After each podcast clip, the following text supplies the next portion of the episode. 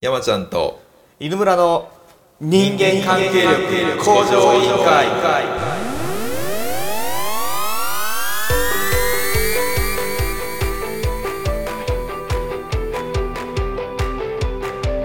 この番組は仕事も家庭も恋愛も全てうまくいくストレングスファインダーとサイグラムを利用したポッドキャストです。どうぞお楽しみください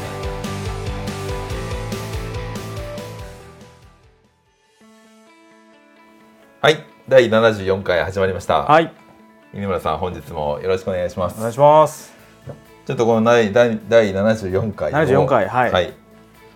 収録する前段階のはいはい。雑談でですね,、さっきねはい。ちょっと面白い話がありましたので、はあはあ。もうこれをそのまま全部聞く前に、あなるほど。はい、生々しいのが大事かなと思いますテーマにしようと。ね、はい。はいはい。テーマにしてこれを収録のネタの一つにしようということで、はい話していただきたいなと思うんですけれども、あのそれは強み診断的なアプローチからの話だったのかどうなのか、はあはあはあ。ままずそういう兼ね合いの雰囲気で強み診断というよりはこう人間のこう心理というかこれからのこう時代の変化という話でしょうかなるねはい。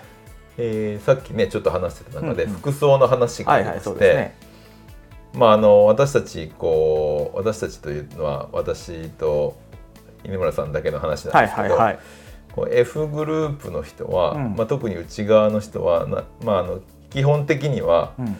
自分がしたい格好も、まあ、もちろんあるんでしょうけども、行く相手とか行く場所によってどう思われるかなとか、うんうん。その人たちが喜んでもらえる服装にした方がいいなということを意識して服装を選ぶことが結構多いんです、ね、そうですなんかサイグラムのね F はい。の前もあるんですね。どう見られるかを気にはい、するみたい第何な話でしたね。回だったか忘れたけど、まあ、うんうん。そういう話をねしたことはあるんですけども、その話の延長線上で実際それがうーん自分本当にそれは自分らし人に合わせることが自分らしいのかとか、うんううん。うんーんそれがあるがままの姿なのかとかいう話の中でね、うん江村さんから面白い話がありましたはいので、はいはい。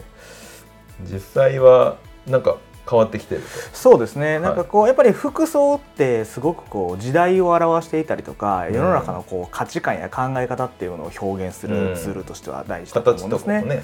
なんかこう80年代に着てるはい。服が今着てたらなんかはい。あれって思ったりとかあるじゃないですか。うん。でやっぱこうその辺の社会観とか、うん。えー世間っていうのを表すってことなんですが、でなんて先ほどこうサイグラムの F 的に言うならば、うん。まあ求められてる服うん。とか、みんながこういうものを見たいだろうなという方をまあ選んでいくんじやゃないかと。相手がねどう思ってるのかなっていうところに興味があるっていうかね。なので。なのでこう喜んでほしいなとか、うんなんかこう嫌な気持ちにさせたくないなっていうところで選んでいくってことだと思うんですが、うん。実際これから世の中ではどういう服を着ていくかという話の中でですね、うーん相手が喜ぶためにはですね、うん。まず自分が喜んでいないといけないというふうに我々はよく話をするんですね。相手が相手に喜んでもらうためには？そう。まず自分が喜んでいる必要があると。うん。結局その多様性の時代でありさまざまな価値観が許容されていっている世の中に今随分と進んでますよね、はい。はい。まあ、ダイバーシティとか、はい。えー性のジェンダーの S、はい。えーじゃあえー、なんていうか LBGT の話とか、はい。ってなった時にまあ服も、はい。まあ簡単に言うと何でもいいやん。っていうことにどうしてもなってくるんですよね、今までより圧倒的に多様性が認められる時代になってくる、うん。どの服を着ててもどんな格好してもいい。ってなった時に、はい。じゃあ F 的にねうんサイグラムの F 的にん。相手にどう喜んでもらおうかなっていうのを折ったところでうん。それはもう分からなくなってくるわけですよ。うん。多様しすぎて。そう多様だから。うん。ってなった時にじゃあどうすればいいかっていうと、うん。人間はうん。相手つまり、うん。喜んでる人を見た時に嬉しくなるわけです。うん。楽しそうにしてるやつ見たら楽しくなるわけですよ。うん。じゃあまず自分が楽しくなるような服を着ればいいですね。はい。自分が嬉しくなるような服を着て街に出たならば、はい。嬉しいわけですから。昔はそんなことなかったんですかね？昔はそれよりもより社会通念上の正しさが優先されていたわけですああなるよね。ほど。相手が喜んでるけどそお前ちょっとその服装できたんかみたいなめちゃくちゃじゃあラフな格好で行きたい自分は、ではい。来てるのめっちゃ楽しい。はい。けどそれで普通に話されたら、はい。い、やその格好どうなん？みたいな。はいはい言われるわけですよ。はいいくら本人が喜んでてもっていうのが相当シフトしていってるわけですよ今は。もちろんこれはより一層これからもうちょっと進むでしょう、うん。もちろん100にはならないと思いますよ、うん。言うて正しさじゃあうん結婚式のスピーチするときにうん。スウェットできたら、うん。ええって多分なるとは思いますが、うん。でもやっぱみ街中歩いてるときに、うん。ある程度じゃあジーパンなのかスカートなのか、うん。えーどんな、えー民族衣装なのか、うん。別にいいよとうん。いうことにやっぱなってはくるわけですよね。うん。ってなった時にその人がそれを楽しそうに笑顔でうん。嬉しく来てたら、うん。なんかええかなってやっぱ見てる方も思うわけですね。うん。で逆にどれだけなんか社会通念上正しい服を着てたとしても、うん。その人がそれをなんか嫌だなとか、うん。嬉しくないな着たくないなって思ってたらな。なんかやめたらええのに。なるほど。とやっぱなるわけですよね、うん。その正しさの価値観が崩壊しているので。うん。なのでまあ F 的に言うならばう、んまだ今はすぐではないかもしれませんが、うんまあ、我々がこうどうしていくかつまり人を気にするよりは、うん自分自身が楽しくあるということが実際人を喜ばせることにつながってくるんだというところが、まあ、これからの時代の考え方の中で非常に大事なものなので。うん表現があまり伝わらない人はその自分が喜んでるかどうかは相手にあんまり伝わらないですね。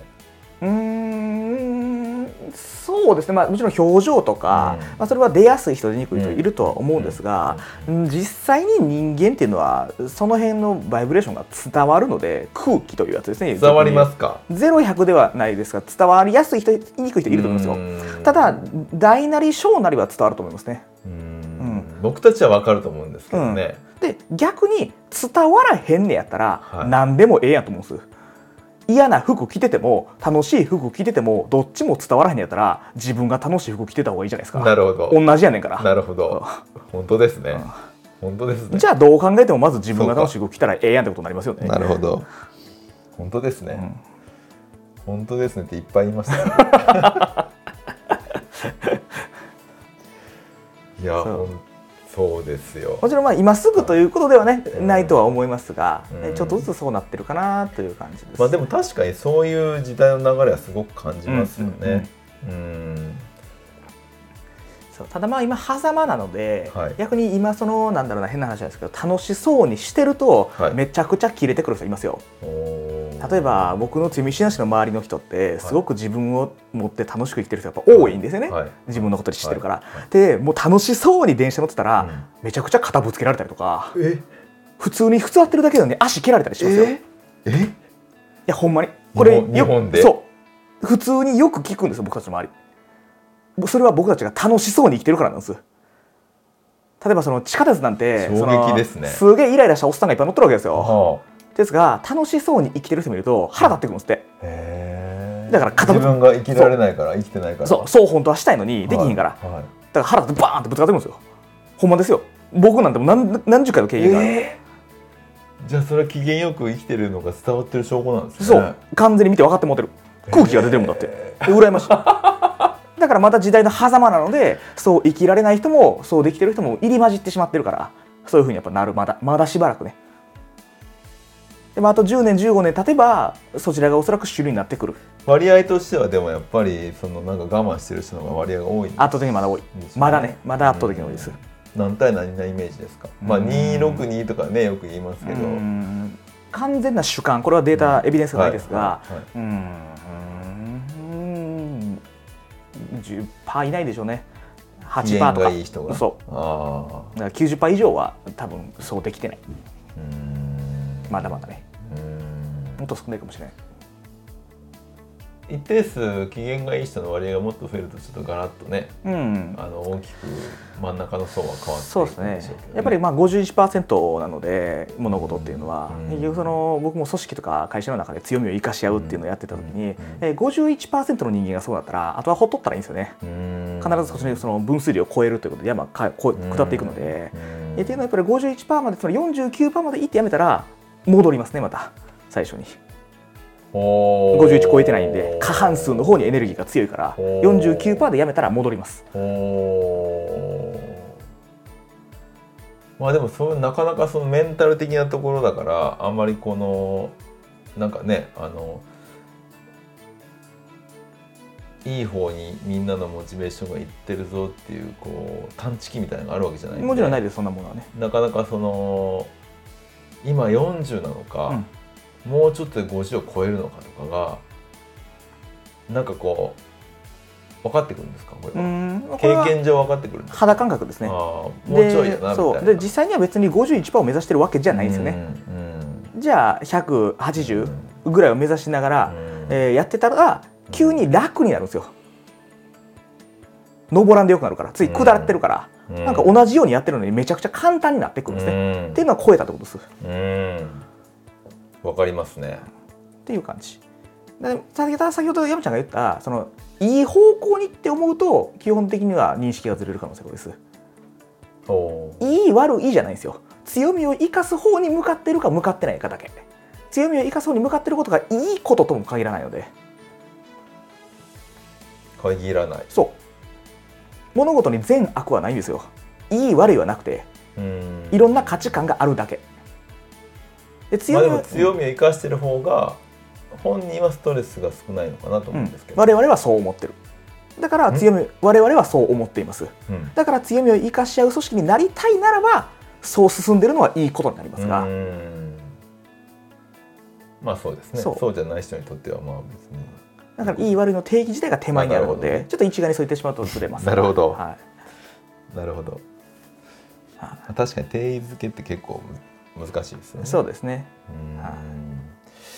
ちょっと話がざ脱線しそうですたんですけどね。はい最後。ちょっと引き戻すとですね。